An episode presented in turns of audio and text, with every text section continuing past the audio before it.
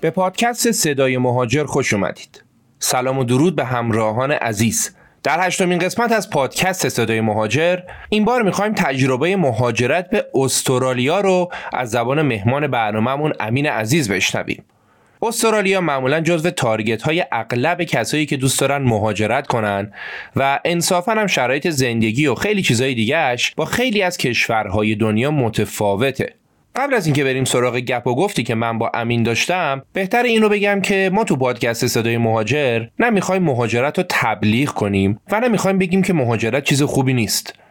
ما معتقدیم که مهاجرت یه انتخابه و هدفمون هم اینه که با مصاحبه با افراد مختلف تجربه های اونا رو در اختیار شما قرار بدیم. تا اگه به این انتخاب فکر می‌کنید یا می‌خواید فکر کنید بتونید از تجارب آدم هایی که این مسیر رو رفتن استفاده کنید.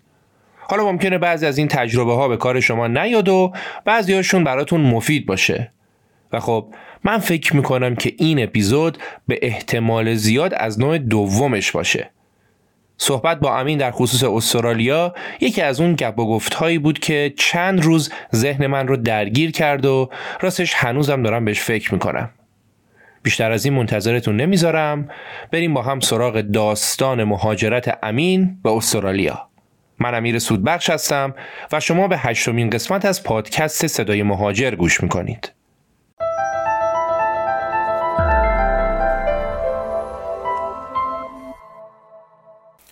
سلام و درود. من امین هستم. هفته دیگه میرم توی چهل سال. چهار سال و یک هفته است که دقیقا مهاجرت کردم به استرالیا و اینکه هدفم هم اینجا اینه که بدون اقراق تا جایی که می‌تونم یه سری واقعیت هایی که خودم تجربه کردم و بتونم انکاس بدم اینجا و اینکه اولش هم بگم هر چی که من میگم از دریچه چشم منه راجع به استرالیا راجع به مهاجرت و اینکه خب مهاجرت از نظر من یه موضوعیه که برای هر نفری یه داستان متفاوتیه یه پدیده متفاوتیه بسته به زندگیش به کاراکترش به اتفاقایی که براش میفته و اینکه امیدوارم بتونم مفید باشم تو این پادکست. ممنونم اینجا. مرسی که دعوت ما رو قبول کردی. کدوم شهر هستید؟ من ملبورن هستم. ملبورن هستی. کل این مدت هم تو ملبورن بودی؟ من یک ماه اولی که اومدم استرالیا به خاطر اینکه عمم بریزبن زندگی می‌کرد رفتم پیش عمم اینا زندگی کردم تا اینکه تونستم موقعیت کاری جور بشه و بیام ملبورن که دیگه استارت زندگی تو ملبورن رو بزنم. یعنی در واقع فقط یک ماه بریزبن بودم و بقیه مدت رو ملبورن. متأهلی هم اینجا؟ من متأهل بودم. یک سال پیش من و همسرم راهمون از هم جدا شد و اینکه الان دیگه با هم نیستیم. بچه؟ نه. بچه نداری. خیلی خب به تک تک اینا می‌رسیم. بریم از قبلتر شروع بکنیم. امین جان بفرما که تو ایران بودی چیکار می‌کردی؟ شغل چی بود؟ و وضعیت خونه زندگی خانواده به چه صورت بود؟ من تو ایران که بودم رشته مهندسی شیمی خونده بودم دانشگاه سرسری سمنان و بعدم یک سال MBA خوندم. توسط یکی از هم دانشگاهی خیلی خوبم تونستم برم توی شرکت مهندسی بازرگانی که در زمینه سیستم‌های اعلامات و حریق کار می‌کرد. این شرکت در واقع کارش خیلی با شرکت های خارجی بود.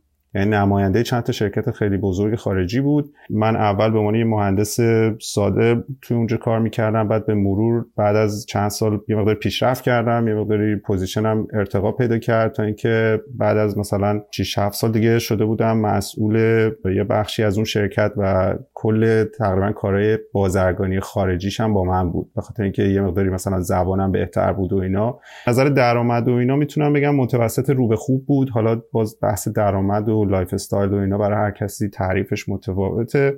متو من می‌تونم بگم متوسط رو به خوب بود. یه زندگی خوبی داشتم از نظر اقتصادی و از این نظرات زیاد مشکلی نداشتم. تهران زندگی می‌کردی؟ تهران زندگی می‌کردم. چند سال قبل از مهاجرت ازدواج کردی؟ من سال 92 ازدواج کردم. سال 98 مهاجرت کردم. حالا می‌خوام یه ذره به جزئیات وارد بشم.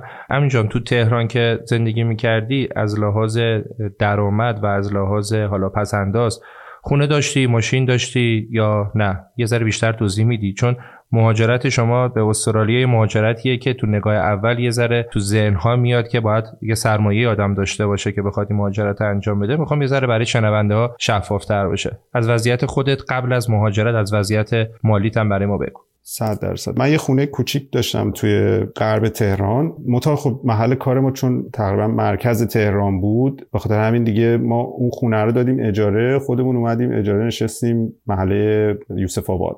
ماشینم خوب داشتم. کلا بعد نبود سفرهای خارجی خیلی می‌رفتیم سفرهای داخلی خیلی می‌رفتیم. کلا سفر خیلی دوست داشتیم جفتمون. یه کار دیگه هم که کردیم که خیلی خوب شد دیگه آخری که دیگه تصمیم قطعی گرفتیم واسه مهاجرت سعی کردیم اون چیزایی که ذهنمون رو مشغول کرده رو جدا کنیم از خودمون و اینکه فوکوس تمام بکنیم رو بحث مهاجرت. یه مقدار کارامون رو سعی کردیم بالانس بکنیم زبان بخونیم. خونه رو فروختیم. خدمت عرض کنم که تمام saving مون رو یا پس‌اندازمون رو میذاشتیم برای اینکه دلار بخریم و پولای شرکت وکالتی که مثلا کار ما رو می‌کرد برای مهاجرت رو بهش بدیم. تمام فکر و ذکرمون شده بود بحث مهاجرت. ما اول یه بار برای کانادا اقدام کردیم سال 2014 منتها خدمت عرض کنم که برای کانادا ما کارمون جور نشد به خاطر اینکه متاسفانه کار سپرده بودیم به یکی از این شرکت هایی که یک شرکت بسیار بی مسئولیت و آدمای خیلی عجیب غریبی بودن کار ما به خاطر اشتباه های اونا جلو نرفت و ما نتونستیم 2014 بریم کانادا در که امتیاز کامل داشتیم برای اونجا. یه بار من به خاطر یکی از سفرهای کاریم باید می‌رفتم کره جنوبی. با یکی از همکارام وایساده بودیم جلو سفارت کره جنوبی برای کار ویزا و اینا. و همینجوری من تو خودم داشتم حرص میخوردم که من الان واسه چی باید برم خواهش تمنا بکنم که برم کره جنوبی؟ من می‌خوام برم از اونا خرید بکنم کلی business شون رو گسترش بدم تو ایران و اینا. همینجوری داشتیم صحبت می‌کردیم با یکی از همکارام و اینا و اینکه بهش گفتم چقدر من می‌خوام مهاجرت کنم و تجربه کنم مهاجرت و اینا. به من گفتش که خب چرا واقعا تمام هم تو نمی‌ذاری واسه این موضوع؟ و به من گفتش که خب تو اگه فرض کن همه تخم مرغات رو بذاری تو این سبد اگه می‌دونی میشه. چرا نکنی؟ منم دیدم راست میگه. گفتم که خب من بذار تمام فوکسم بذارم روی موضوعی که می‌تونم انجامش بدم بخاطر اینکه تقریبا با اون شرایطی که من اون موقع داشتم مسجل بود مهاجرت به استرالیا. و حالا جلوتر میگم مهاجرت من به استرالیا انگار از رو کتاب بود. مثل اینکه شما یه غذایی می‌خوای بپزی مثلا میگی مثلا نمک به مقدار لازم فلان. برای منم دقیقا همه کارا رو طبق اصولش انجام دادم و عین همون موضوع هم اتفاق افتاد و خیلی راحت کارهای مهاجرتی انجام شد. عین همون چیزی که قرار بود انجام بشه. حالا جزئیاتش اگه بخوام می‌تونم بگم. قبل از اینکه وارد این جزئیات بشیم می‌خوام ازت بپرسم که چی شد که تصمیم به مهاجرت گرفتی؟ ببین من همیشه تو ذهنم این بود که مثلا یه همچین چیزی رو تجربه کنم. مثلا نه لزوما برای همیشه رفتن از ایران. ولی کلا یه مدت برم خارج از ایران زندگی بکنم و اینکه یه تجربه داشته باشم از این لحاظ خب من یه خاله دارم که تو کانادا زندگی می‌کنه یه عمه دارم که استرالیا زندگی می‌کرد. اینا هی منو تشویق می‌کردن که بیا اینجا بیا ببین فلان. حسش بود توی من که این کارو بکنم. ولی اول برگردم به قبل از سال مثلا سال 2010 اون موقع من خیلی اینجوری نبودم که حتما باید برم. فقط به مهاجرت به آپشن نگاه می‌کردم. متا بعد از اینکه ترامپ اومد سر کار و یهو یه تغییر خیلی بزرگی توی وضعیت اتفاق افتاد. از نظر حالا اقتصادی و از نظر کار از نظر همه چی چون اینا همه حتی فرهنگی یعنی اینا همه به هم ربط داشت. و من احساس کردم که دیگه اون شرکتی که من توش کار می‌کنم خیلی نمی‌تونه اونجوری موفق باشه. راستش نمی‌خوام حالا خیلی ناامید کننده صحبت بکنم ولی احساس می‌کردم که باید رفت. یعنی باید حتما رفت و یه شرایط دیگری رو هم تجربه کرد. برای این تصمیم همسر سابقتون هم باهاتون هم نظر بود؟ بله. اصلا خیلی با هم همگرا بودیم توی موضوع که جفتمون می‌خواستیم حتما بریم. خب بپردازیم به جزئیات مهاجرتتون. بفرمایید. ما سال 2017 شروع کردیم به تحقیق راجع به استرالیا و از نظر بحث که چجوری ما می‌تونیم بریم چه امتیازاتی لازم داریم. با دو سه تا از این شرکت های مهاجرتی صحبت کردیم. دلیل اینم که اصلا می‌رفتیم با شرکت های مهاجرتی صحبت می‌کردیم این بود که من احساس می‌کردم که اگر ما خطایی بکنیم یعنی هر اشتباهی تو این پروسه اپلای کردن اتفاق بیفته این مساوی با از دست دادن زمان. و اینکه ما الان باید تمام وقتمون رو میذاشتیم برای زبان خوندن و کار کردن و پول در آوردن واسه سیو کردن اینکه بخوایم کارهای مهاجرت رو انجام بدیم و اونور وقتی که میریم بتونیم یه زندگی حداقل خوبی تشکیل بدیم. به خاطر همین رفتیم سراغ شرکت های مهاجرتی مشاورای مهاجرتی حالا یا وکیل های مهاجرتی. با چند تاشون صحبت کردیم. یکی از اینا به نظر من خیلی واقعگرا اومد و خیلی اینجوری نبود که هی بگه پول بده حالا الان یه پولی بده تا مثلا بریم محل بعد. حالا یه پولی بده اینجوری نبود. خیلی اولا راحت مشاوره داد به ما و اینکه خیلی من احساس می‌کردم آدمایی که اونجا بودن خیلی فاز خوبی داشتن و اینا. و تخصصشون هم استرالیا بود. یعنی رو هیچ کشور دیگه ای کار نمی‌کردن. حرفایی هم که می‌زدن منطقی بود. راستش رو بگم همون اولم گفتن ببین ما وکیل نیستیم. مثلا ما اینجا خودمون کارمون اینه که تخصصی روی بحث استرالیا کار کنیم. ما میایم قانونا رو چک می‌کنیم بر اساس اون و شرایط شما. اینا رو با هم sync می‌کنیم و با هم کمک می‌کنیم. document رو آماده می‌کنیم و میفته ببین هر چی که گفتن همون شد. حالا ما شانس آوردیم با اینا کار کردیم. ما شروع کردیم سوابق کاریمون رو جور کردیم سوابق بیمهمون رو جور کردیم. شروع کردیم امتحان آیلتس دادن که حالا تو آیلتس هم پوستمون کنده شد. به خصوص من به عنوان main applicant چون من خانومم اون موقع اون حالا نمره کمتری لازم داشت. من مثلا اون موقع each skill 7 می‌خواستم. نمره های دیگه هم خیلی خوب می‌شد. مثلا reading 9 داشتم listening 8 و نیم داشتم ولی اون writing هم می‌شد 6 و نیم. دیگه پوستم کنده شد. خیلی تلاش کردم واقعا. همه کارا جور بود یعنی همه امتیازامون جور بود به خاطر سابقه کار به خاطر بحث حالا مدارک دیگه.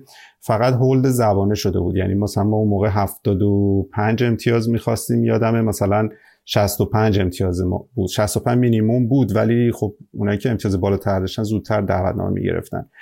تا اینکه بعد یک سال یعنی تو 2018 یکی از آیلتس هایی که من امتحان دادم من پنج بار آیلتس دادم تا writing رو گرفتم نمره شو بعد اون آخریه که من نگاه می‌کردم نمره رو دیدم هفت زده writing و دیگه دور خونه میدویدم. خوشحال شده بودم از اینکه در واقع بالاخره من نمره writing رو گرفتم. ولی خب بالاخره شد و ما امتیازمون یهو رفت بالا و جالب بگم که سه ماه بعد از اینکه من آیلتس و نمرش آپلود کردیم دعوتنامه ما اومد. یعنی اون شرکت به ما زنگ زد و آقای نورانی پور شما دعوتنامهتون اومد و بیاید در واقع مدارک تکمیلی رو بفرستید و ما مدارک تکمیلی شامل مثلا مدیکال می‌شد که باید تست پزشکی می‌دادیم و یه سری مدارک قبلیمون رو دوباره ثابت می‌کردیم. بعد اون کارا رو هم انجام دادیم تا اینکه ویزا اومد. دقیقا ژانویه 2019 ویزای ما اومد. یعنی فکر می‌کنم کل پروسه کار ما تقریبا یک سال و هشت نه ماه طول کشید از لحظه ای که شروع کردیم تا لحظه ای که ویزای پرمننت رزیدنت یعنی اقامت دائم ما برای استرالیا اومد. همون موقع که اومدم سریع برنامه ریزی کردیم گفتیم که اوکی از الان تا سه ماه دیگه ما باید همه کارامون رو بکنیم همه چیزامون رو بفروشیم دیگه استفا بدیم و اینکه به همه بگیم و که از اینجا به بعد دیگه مثل این بود که یه بمبی خورده وسط زندگی. یعنی مثلا یه حالتی بود که تمام ذهن درگیر همه چی میشه. همه چیزا میاد تو ذهنت که خب اینو چیکار کنم اونو چیکار کنم بعدش چی میشه و اون ور ماجرا هم شما هیچی تقریبا ازش نمی‌دونی. یعنی اون چیزایی هم که می‌دونی بر اساس گفته های دیگرانه یا اینکه حالا یه تحقیقاتی خود تو اینترنت کردی ولی هیچ کدومش اون لمس کامل رو به شما نمیده از واقعیات. از یه جایی به بعد مثلا یه هفته خونه خانواده من بودیم یه هفته خونه خانواده همسرم. دوران خیلی پیچیده ای بود. این تیکش حالا یه مقداری میشه گفت این موضوعی که شما توی مکان درست تو زمان درست هستین اتفاق افتاد. من تو اون شرکتی کار می‌کردم نماینده شرکت خیلی بزرگی آلمانی بود. موقعی که تحریم می‌خواست برداشته بشه اون شرکت آلمانی اومد تو ایران سرمایه گذاری کنه و دوباره شرکت باز بکنه تو ایران. برای اینکه این کارو بکنه یه سری آدم از آلمان فرستاد اینجا از آلمان و سوئیس. که بیان اینجا و یه ارزیابیایی بکنن. من با دو نفر از اینا آشنا شدم. یعنی مثلا گپ زدیم گپ و گفت زدیم و اینا آشنا شدیم. موقعی که من می‌خواستم مهاجرت بکنم یه نمایشگاه تو دوبی بود. من رفتم اونجا. دیگه اینجوری بودم که کلی رزومه پرینت گرفته بودم که با خودم ببرم. اون نمایشگاه تمام شرکت خارجی که هستن اگه نمایندگی تو استرالیا دارن یا شرکتی اونجا دارن من بهشون رزومه بدم. بتونم باشون صحبت بکنم اینا. از قضا این شرکتی که ما نمایندش بودیم متا بعد از تحریم و بست و رفت.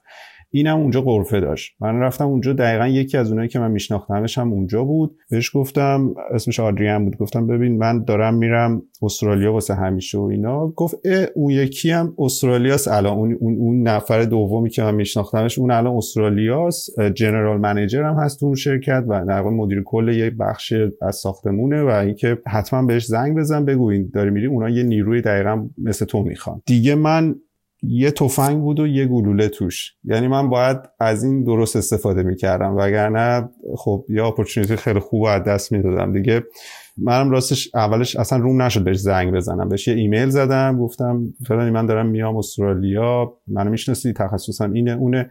دیگه اونم به من گفتش که آره اتفاقا ما یه نیروی می‌خوایم تو این بخش حالا تو بیا ما تستت می‌کنیم. اگه OK بود حالا میریم مراحل بعدی.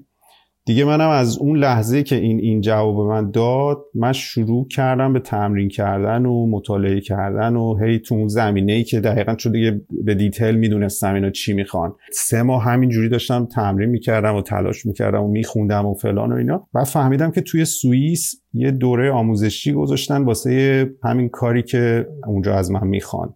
دیگه با هر بدبختی بود ویزا گرفتم و پولش رو جور کردم رفتم سوئیس یه هفته اونجا دوره رو گذروندم مدرکش رو گرفتم و این داستان یک هفته مونده بود به پرواز ما به استرالیا اتفاق افتاد. یعنی یه چیز شیر تو شیری بود. اون وسط مثلا همسر منم دنبال این کاره این ور بود و دیگه موقعی که من برگشتم دیگه سریع جمع جور کردیم و دیگه پروازمون به فروردین 98 بود به استرالیا به بریزبن که وقتی که من رسیدم بریزبن بهشون ایمیل زدم گفتم من اومدم. که پنج دقیقه بعد از اینکه ایمیل من رفت اینا به من زنگ زدن گفتن که یه مصاحبه تلفنی بکنیم. مصاحبه تلفنی کردیم. اولین چیزی که پرسیدن این بود که اقامت دائم داری؟ من گفتم که آره و اینکه بعد رفتیم محل بعدی. بخاطر اینکه اقامت دائم خیلی مهمه برای اینکه شما بتونید اجازه کار داشته باشید اینجا. یه ماه بعدش مصاحبه گذاشتن و دیگه باز تو, یه ماه این بنده خدا عمه من و فامیلامون و اینا توی بریزبن اینا هی سعی می‌کردن ما رو ببرن این که خوش بگذره. به من اصلا نمیفهمیدم چی داره میگذره. ببین من همه ذهنم اینجوری بود که من باید آماده بشم برای اینکه این مصاحبه.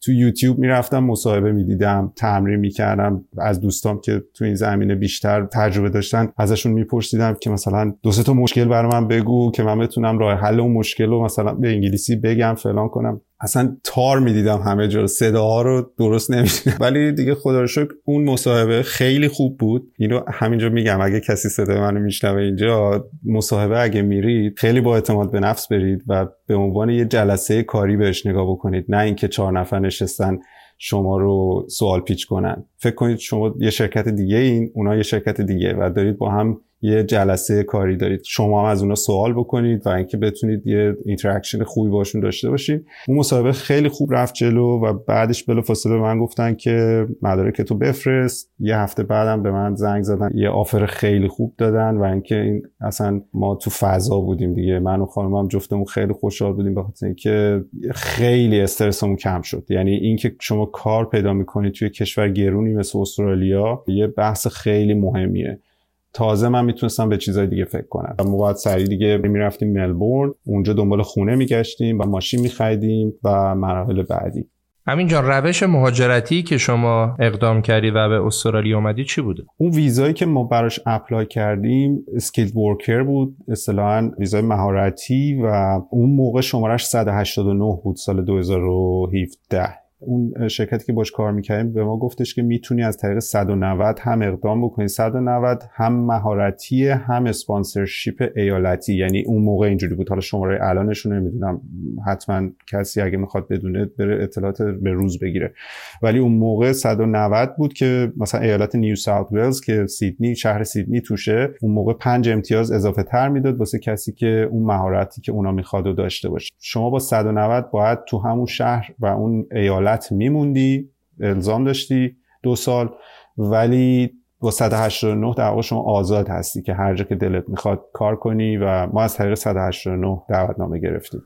خب شما گفتی که خالتون کانادا بود یه بار برای کانادا اقدام کردی احمدتونم استرالیا بود برای استرالیا من سوالم اینه که اگه حالا مثلا امه جان به جای استرالیا چه می‌دونم ایتالیا بود برای ایتالیا اقدام می‌کردی؟ خیلی سوال خوبی پرسیدم جان. ببین یه نکته اینجا بگم. دو تا کشور هستن که اینا برنامه مهاجرتی دارن کانادا و استرالیا. استرالیا و کانادا جفتشون کشور بسیار پهناور بسیار پر از منابع و جمعیت بسیار کم. یعنی استرالیا نزدیک 27 میلیون نفر جمعیت داره ولی وسعتش اندازه تقریبا کل اروپاه. کانادا هم همینجور. کانادا هم 34 5 تا فکر جمعیت داره و اینا به شدت به نیروی کار نیاز دارن برای توسعه. به خاطر همین برنامه مهاجرت دارن. شما از لحظه ای که وارد اون کشور میشی اگر از راههای حالا برنامه مهاجرتی اونا اقدام کرده باشی مثل همین ویزاهایی که شماره داره و خودشون مرتب کردن که مثلا هر سال میگن آقا ما این توانایی رو نیاز داریم شما اقدام می‌کنیم امتیازش که می‌گیری حالا دعوتنامه میفرستن. شما با اون دعوتنامه که میای از اون اول برای شما برنامه دارن. به ترتیب کاراتون انجام میشه. شما بیمهتون اوکی میشه. بیمه که میگم یه چیزی تو استرالیا هست به نام مدیکر که در واقع شما خیلی هزینه درمانیتون با اون کارت مدیکر که می‌گیرید کاهش پیدا می‌کنه. یعنی یه چیزی که هستش من خیلی دوست اینو بگم اینه که شما وقتی که اقدام می‌کنید یا با شرکت های وکالتی و مهاجرتی اینو صحبت می‌کنید وقتی به شما میگن آره okay شما می‌تونی. اصلا بیا این پول رو به ما بده و ما برات ردیف می‌کنیم. اولش جزئیات ویزاها رو شاید نگن. یعنی شماره مثلا 400 و فلان با 100 و فلان خیلی با هم جزئیاتش فرق می‌کنه. شما اگه با فرض کن اقامت دائم بیای استرالیا یا با ویزاهای conditional بیای ممکنه اصلا اون ویزا به شما مدیکر نده. ممکنه شما حقوق عادی خیلی از چیزها رو نداشته باشی. یه کشوری مثل استرالیا اگر شما بیمه درمانی نداشته باشی یهو می‌بینی که کل زندگی تو باید بدی پول درمان. مثلا سر یه چیز معمولی. خب همین جان ما می‌دونیم که توی کانادا شما با هر روشی که مهاجرت کنید بیاید بیمه درمانی رو می‌گیرید. هرچند که اغلب کسایی که کانادا هستن از بیمای درمانیشون رضایت ندارن ولی در صورت می‌گیرید. توی استرالیا پس شما میگید این شکلی نیست؟ درسته؟ توی استرالیا اگر شما citizen باشید یا اینکه اقامت دائم داشته باشید قطعا Medicare رو می‌گیرید. ولی یک سری از ویزاها هستن که اینا Medicare رو نمی‌گیرن. به خاطر اینکه شرایط ویزاشون متفاوته. چون Medicare خیلی پرهزینه است واسه دولت. به خاطر همین فقط به کسانی میده که روی ویزاهای اقامت دائم یا یا اینکه کلا شهروند هستن. یک سری از ویزاها هستش که اینا Medicare نمی‌گیرن و این خیلی پرهزینه می‌تونه بشه واسه کسی که با ویزای متفاوتی میاد. به خاطر همین من اینو گفتم حتما بگم که اگر شما اقدام می‌کنید برای استرالیا خیلی جزئیات شماره ویزایی که اون وکیل یا شرکت مهاجرتی براتون انجام میده جزئیاتش رو برید پیدا بکنید. خیلی مهمه شما چه حقوق و شرایطی به دست میارید. با اون ویزا. این خیلی مهمه. خب بریم جلوتر. شما مهاجرت کردید به استرالیا کارم پیدا کردید خونه زندگی هم که تو ملبورن پیدا کردی. بعد چه اتفاقی افتاد؟ خب من اینجاشو بگم. ببین حالا شما تصور کن. من زبانم بد نبود. یعنی زبان معمولی رو به خوب بود. همون اولم یه کاری پیدا کردم که از نظر حقوق و دستمزد خیلی خوب بود. یعنی همون اول از میانگین این جامعه خود اینجا بالاتر بود. خیلی کارهای مهاجرت هم, هم به ترتیب این کتاب انجام شد. حالا تصور کن چه مهاجرتی راحتی فرض کن با این تعاریف خب؟ ولی منی که مثلا اینجوری مهاجرت کردم الان می‌خوام بهتون بگم که مهاجرت خیلی کار سختیه. حتی با اینکه برا من خیلی چیزا از رو کتاب انگار خیلی راحت اصولی انجام شد. شما مهاجرت وقتی که میای هر چقدر که حالا قبلا با فرهنگ اون کشوری که میزبان شماست آشنا باشی بازم تفاوت فرهنگی یهو به چشم میاد. و تو استرالیا شما رانندگی هم برعکسه. یعنی شما چپ رانندگی می‌کنید. خیلی چیزا عوض میشه. تمام حالا دوستا و آشناهایی که تو ایران داشتی و دیگه نمی‌بینی و میای یهو توی شرایط جدید. خیلی می‌خوام راستش روی بحث زبان تاکید کنم. شاید از الان به بعد 500 بار کلمه زبان رو از من بشنوید. به خاطر اینکه من می‌خوام خیلی تاکید کنم که اگر شما قصد مهاجرت به هر کشوری رو دارین زبان اون کشور مقصد رو خیلی خوب یاد بگیرید. و اینکه اینم که میگم خوب یاد بگیرید منظورم اینه که اصلا ادبیاتتون لولش عوض بشه. یعنی شما بتونی با ادبیات خوب اونجا صحبت بکنید خوب متوجه بشی. و اینم ممکن نمیشه مگر اینکه شما بشینید قشنگ فیلم ها سریال های اونا رو ببینید. چیزای رفرنس های فرهنگیشون رو چک بکنید راجبش بخونید. چرا میگم زبان؟ به خاطر اینکه زبان فقط زبان نیست. زبان فرهنگ زبان تاریخ زبان رفرنس مکالمه شما با افراد اونجاست و اینکه اصلا شما با موسیقی اونجا بیشتر آشنا میشید. بعد از اینکه اومدیم اینجا وقتی من این موضوع رو بیشتر بهش اشراف پیدا کردم حتی شروع کردم کل فیلم های استاروارز و هری پاتر و اینا رو شروع کردم. دیدم به خاطر اینکه من فهمیدم که اصلا به شدت اینجور چیزا توی جوکای اینا هست. مثلا مثلا فرض کن شخصیت مستر یودا رو که مثلا قراقاتی صحبت می‌کنه اینا تو جوکاشون یا توی همین حرفای معمولی که می‌زنن منظورم اینه که شما وقتی رفرنس پیدا می‌کنی که بتونی باشون حرف بزنی بری تو جامعهشون و خودتو وف بدی با اون جامعه این خیلی تاثیر داره. به خاطر اینکه تمام تخصص و نمی‌دونم درس و اینجور چیزا اونقدی اثر نداره که مهارت های ارتباطی شما تاثیر داره توی پیشرفت شما. بزرگترین نیاز شما تو مهارت ارتباطی زبان و ادبیات درست صحبت کردن شما وقتی زبانتون رول و ادبیاتش پایینه این عین واقعیت احساس می‌کنم ولی انگار آیکیوتون پایینه. به خاطر اینکه شما توی فارسی خیلی آدم باهوشی هستید خب ولی تو انگلیسی یا آلمانی یا هر زبانی که اون کشور مقصده چون نمی‌تونی خوب بفهمی اونا چی میگن یا نمی‌تونی خوب اون چیزی که تو ذهنت رو بگی انگار دقیقا انگار آیکیوت اومده پایین و این تاثیر می‌ذاره توی روابط شما. همینجا می‌خوام یه سوالی ازت بپرسم که اگه دوست نداری می‌تونی جواب ندی. ما هممون تو زندگی سعی می‌کنیم کاری رو بکنیم تصمیمی بگیریم که در نهایت منجر به این بشه که خوشبختتر زندگی کنیم. مسلما هدف اصلی کسایی که مهاجرت می‌کنن یا یکی از اهداف اصلیشون داشتن یه زندگی بهتر و خوشبختتر زندگی کردن. شما تو ایران زندگی خوبی داشتی کار داشتی به قول خودت متوسط رو به بالا بودی سفرهای خارجی هم می‌رفتی حالا اومدی استرالیا و تو استرالیا بعد از یک مدت از همسرت جدا شدی. این اتفاق برای قشر زیادی از کسایی که مهاجرت می‌کنن میفته و آمارش خیلی بالاست. احتمالا شما هم خودت می‌دونی. برای کسی مثل من که مهاجرت رو تجربه نکرده یه علامت سال بزرگیه که چه اتفاقی میفته بعد از مهاجرت که این آمار انقدر میره بالا و این زندگی ها حالا بگیم از هم میپاچه که واژه قشنگی نباشه راهشون از هم جدا میشه. میشه یه ذره راجع به این موضوع توضیح بدی؟ اتفاقا این سوال خیلی خوبیه. راستش من دوست دارم به این سوال جواب بدم. ببین توی مهاجرت یکی از اتفاقایی که برای شما میفته تمام سختیایی که می‌کشی تمام تلاشایی که می‌کنی یه جایزه بزرگ برای شما داره و اون جایزه بزرگ بیشتر شدن آگاهی شماست و حتی آگاهی شما نسبت به خودتون.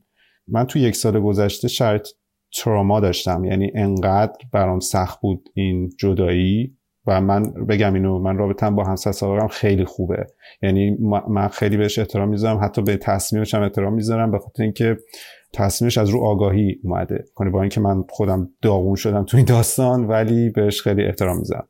دلیلش هم اینه که ببین ماها توی فرهنگی بزرگ شدیم توی شرایط آموزشی بزرگ شدیم که نقص زیاد داره. این نظر منه و اینکه خیلی اون آگاهی های لازم رو به دست نمیاریم تو بحث ازدواج و اصلا هدف ازدواج چیه. یه ذره شرایط متفاوته. وقتی که شما مهاجرت می‌کنین توی شرایطی قرار می‌گیری که تو جامعه جدید میری و دیگه اینجوری نیست که خانوما شخصیت دوم باشن شخصیت سوم اصلا ببین توی ایران شرایط برای خانوما خیلی فرق داره با خارج از کشور. خانوما می‌تونن توی خارج از کشور اگر حالا برن داخل جامعه برن زندگی کنن تو اون جامعه و برن جلو می‌تونن خودشون رو بیشتر پیدا بکنن. بهشون بیشتر احترام گذاشته میشه.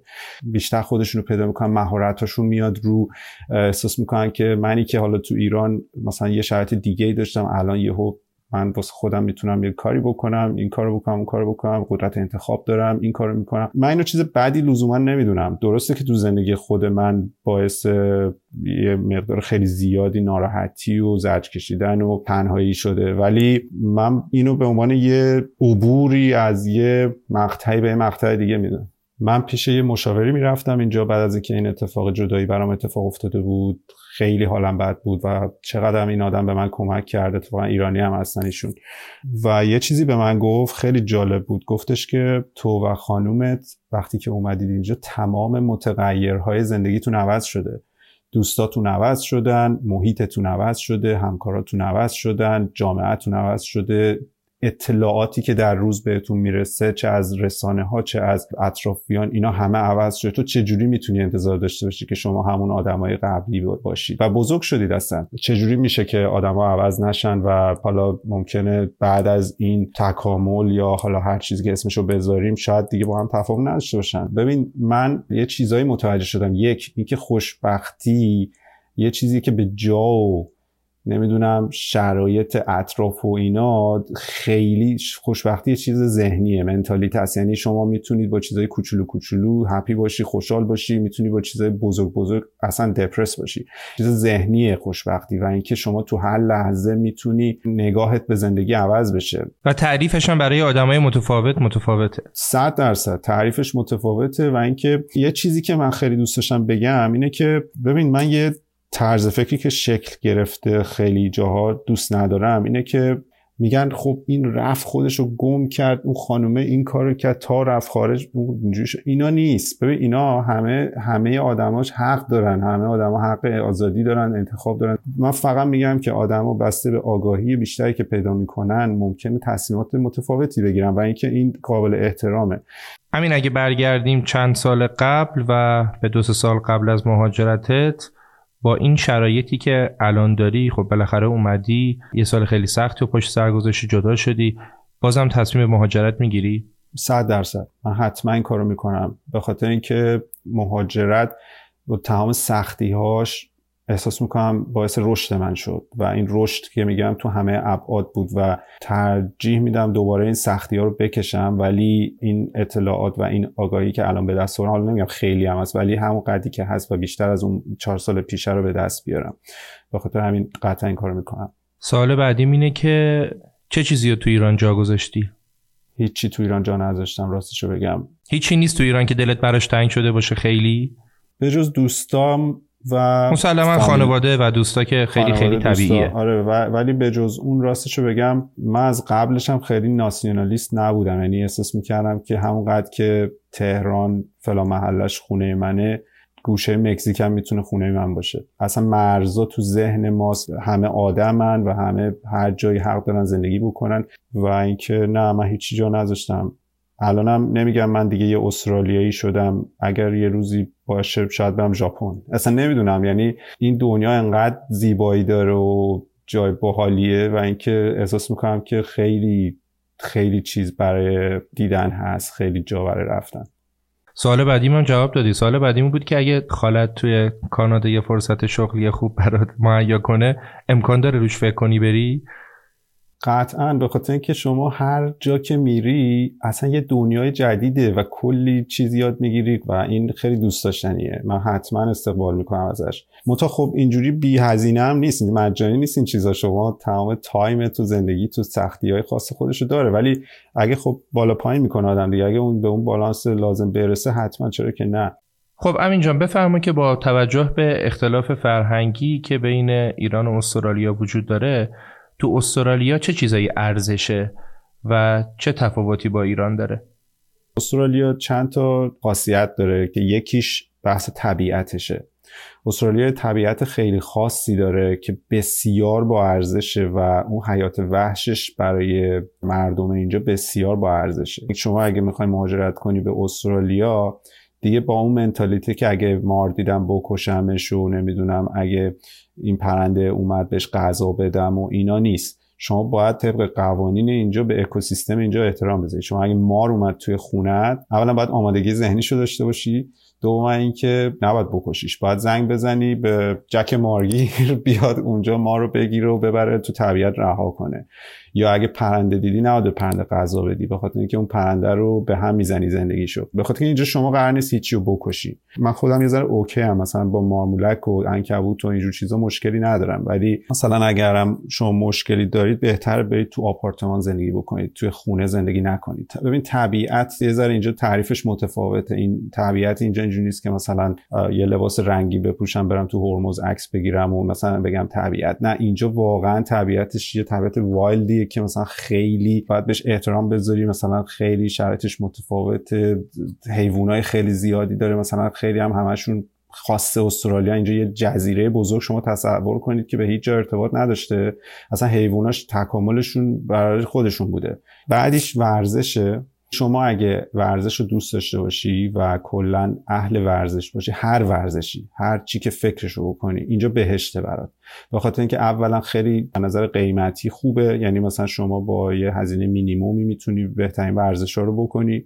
مثل ایران نیست که چه می‌دونم شما گلف اگه دوست داشته باشی گلف فقط مال پولدار اینجوری نیست. شما خیلی راحت می‌تونی برید سر کوچه چهار چیز گلف بگیری بری گلف باز بشی. همه چی رو شما می‌تونی اینجا امتحان کنی. به خاطر بحث اقتصادی و کلا استرالیا جزء های اینکام یعنی درآمد بالایی داره تو میانگین نسبت به کشورهای دنیا. چون پولش قویه شما یه سری چیزا اصلا بالانسش فرق می‌کنه با ایران. مثلا اینجوری نیست که گوشت گرون باشه گوشت نشه خورد. اصلا گوشت خیلی ارزونه نه, نه حالا نگم خیلی ارزون ولی یه جوریه که دیگه همه آدما از هر سطح شغلی بهترین گوشت رو می‌تونن بخرن بخورن. خدمت درس کنم که یه موضوع دیگه که این شاید جالب باشه اینه که تو استرالیا یکی از که ارزشه اینه که شما زندگی رو باید زندگی کنی. اومدم اینجا یکی از دوستان به من گفتش که ببین امین دوشنبه رفتی سر کار همه ازت می‌پرسن آخر هفته چی کار کردی؟ اگه درست یه برنامه باحال نداشتی بدون که خیلی آدم جالبی نیستی. تو باید حتما بری آخر هفته چه بری طبیعت بری باربیکیو بری ورزش نمی‌دونم فلا اینا که بیای سر کار تعریف کنی بگی آخر هفته من این کارو کردم. جمعه که میشه شما جمعه شب همه یه برنامه می‌ذارن. یعنی اینجوریه که هفته که تمام میشه همه به عشق اون آخر هفته و جمعه شب و شنبه و یک شنبه. تو استرالیا خیلی اصلا پول پس اندازه می‌کنن. یعنی اینجوریه که هر چی در میارن و همون موقع مصرف می‌کنن صفا می‌کنن باش خیلی مثل ما نیستن که تو چون جمعیت کم بوده دیگه. اینجا هیچ وقت مثل ما تو حالت رقابت و مثلا اینکه حالا بدو پس انداز کن save کن اینا نبودن. شما مثلا بین 50 هزار دلار تا 100 هزار دلار شما save بکنی می‌تونی باش از بانک وام بگیری یه خونه خوب بخری. درآمد آدما هم به صورت میانگین بهشون اجازه میده که بعد چند سال حالا خیلی مثلا دو سال یه سال بستگی به درآمدشون داره. یه سال دو سال سه سال چهار سال ماکسیموم یه پولی سیو بکنن که راحت باش خونه بخرن. همین جان گفتی که تقریبا حداقل بین 50 تا 100 هزار دلار که داشته باشی می‌تونی صاحب خونه بشی. میانگین درآمد چقدره که انقدر باید داشته باشی؟ فکر می‌کنم اگه اشتباه نکنم تو رنج 90 هزار دلاره. خب و این درآمد خوبیه به نسبت جهانی. یعنی تمام کشور دنیا حساب بکنی الان در حال حاضر میانگین بالاییه. این 90 هزار دلار خب بخش زیادش میره برای تکس یه بخشش هم میره برای یه چیزی هست اینجا به نام سوپر انویشن یا صندوق بازنشستگی شما. ده درصد درآمد شما در ماه میره اونجا و اینم به زوره. یعنی اینجوری نیست که شما نخوای. باید بره به خاطر اینکه شما یه آدمی میشی که مسن میشی در آینده و دولت نمی‌خواد هزینه شما رو بده یه بخشش خودت باید بدی. به خاطر همین شما از اینا این چیزا رو هم خب باید کم بکنی. ولی بازم اینا رو هم که کم بکنی بسته به درآمد بازم درآمد خوبیه. 90 هزار دلار رو اینا رو ازش کم بکنی تقریبا چقدر میشه؟ 70 آره آره 70 65 70 تو این رنجا آخه خب اینجا هزینه مثل جای دیگه اینجا هم بخش زیادیش مسکن شماست. یا اجاره خونتونه یا قسط خونتونه حالا اگه خیلی مایهدار باشی بدی یه خونه رو پیاف کنی از اون اول بخری که خب پیچی با اونا کاری نداریم اونا کلا یه دنیای دیگه این من بیشتر با ماجوریتی جامعه دارم صحبت می‌کنم. یعنی اونایی که خب میرن کار می‌کنن خودشون رو پای خودشون حالا یه پولی در میارن سیو می‌کنن و اینکه حالا می‌خوان قسط بدن. حالا یا شما قسط بانک تو باید بدی که یه بخش زیادی از درآمدت میشه یا باید اجاره خونه بدی. نه دیگه ما فرض می‌کنیم که هنوز خونه رو نخریدیم و حالا داریم اجاره خونه رو میدیم. اجاره برای یه خونه معمولی چقدره؟ الان بین 1500 تا 2000 دلار 2200 دلار باز بستگی به خونه تعداد اتاق خواب اینا خب همه تاثیر می‌ذاره ولی تو رنج 1500 تا 2000 شما در نظر بگیرید خب فقط من اینجا یه توضیح بدم که 50 تا 100 هزار دلار یا اون 65 هزار دلاری که امین جان داره میگه حقوق سالیانه است و اجاره ای که گفتن 2500 دلار اون اجاره ماهیانه است. درست همین جان؟ بله 2000 1500 2000 2500 خونه خونه خیلی گرونیه راستش. بیشتر همون 1500 تا 2000 رنجش الان در حال حاضر. راجع به مینیموم و حداقل حقوق کارگرم اونجا به ما توضیح میدی چقدره؟ اگه اشتباه نکنم 42500 تاست. در سال. در سال دقیقا. و اینکه اتفاقا خوب آدم بدونه مثلا خب ممکنه شما حالا تو اون فاصله که بخوای کار که توش تجربه داری و پیدا بکنی بخوای یه کار کژوال یا معمولی بخوای تو حالا رستوران یا اصلا هم آر نیست. یعنی اینجا همه همه کار می‌کنن. اصلا اون حالت پرستیژ و اینجور چیزا که ما تو فرهنگمون خیلی داریم و اینا اینجا نیست. این 42000 43000 درآمد مینیمومه که حالا یه تکس خیلی کمی بهش می‌خوره. فکر می‌کنم 3200 تا براش بمونه. اون 3200 تا مثلا فرض کن یه خونه 1000 1500 1400 تایی اگه بگیره می‌تونه با یه 1600 700 تا زندگیشو بگذرنه. حالا انقدر اینجا رنج قیمتی متفاوته. شما همیشه می‌تونی قیمت خیلی خوبی پیدا بکنی. می‌تونی هزینه تو کاهش بدی به 1000 دلار. ماهی 700 تا جیبت و سیو کنی تا کار بهتر پیدا کنی. پس ما راجع به مینیمم اگه بخوایم صحبت بکنیم کسی که مینیمم حقوق می‌گیره تقریبا نصفش میره برای هزینه مسکن و حالا اون بحث مالیاتیش نصف دیگهش میمونه که با اون نصف دیگه که میمونه هم می‌تونه زندگیشو بگذرونه حالا در سطح یه مقدار پایینتر و همین که یه مقدار پس انداز بکنه با همون مینیمم که داره دقیقا. درسته دقیقا. و یه نکته دیگه هم راجع به استرالیا بخوام خدمتتون بگم به خصوص شهر ملبورن و شهرهای بزرگش مثل سیدنی این شهرها خیلی شهر مولتی کالچرن چند فرهنگی هن. من یه بار یادم سر مراسم کاری رفته بودیم یه رستورانی با همکارامون سر یه میز ما از 18 تا کشور دنیا بودیم. مثلا شما فرض کن 20 نفر آدم نشسته بودن شما از مکزیک و ژاپن بگو تا روسیه و نمی‌دونم آلمان و ایران و عراق و اینا همه نشسته بودن سر یه میز و این یه چیز سلکت شده نبود این یه چیز معمولی بود. شما تصور کن چقدر شما فرهنگ به اشتراک می‌ذاری چیزهای مختلف به هم دیگه میگین و چقدر این چیز جذابیه.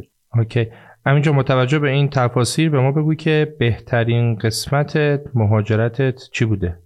می‌تونم بپرسم بهترین قسمت از چه جهتی میگین؟ یعنی چیزی که شگفت زدت کرده باشه تو استرالیا و شاید قبلا زیاد بهش فکر نکرده باشی بعد اومده باشی دیده باشی که واو چقدر این موضوع با حال هیجان انگیزه. تو استرالیا بیشترین چیزشو که من دوست داشتم و این مهاجرتی که به اینجا کردم این که راحت گرفتن زندگیه. مثلا اونجوری نیست که ماشینت خیلی اهمیت داشته باشه واسه اینکه مثلا حالا تصور اطرافیانت نسبت به یا چه می‌دونم اون لاکچری بازیایی که اینجا اصلا اینجور چیزا تو فرهنگ ماجوریتی مسخره است. اینجا مهمترین ارزش اینه که شما زندگی رو زندگی کنی. یعنی گپ بزنی صفا کنی بری طبیعت. این شما واقعا خوشحالم از اینکه از یه سری چیزا رها شدن واقعا راحت زندگی کردن. و اینکه خب هر مهاجرتی خوب و بد داره. راجع به بدترین قسمت مهاجرتت هم میشه بگی؟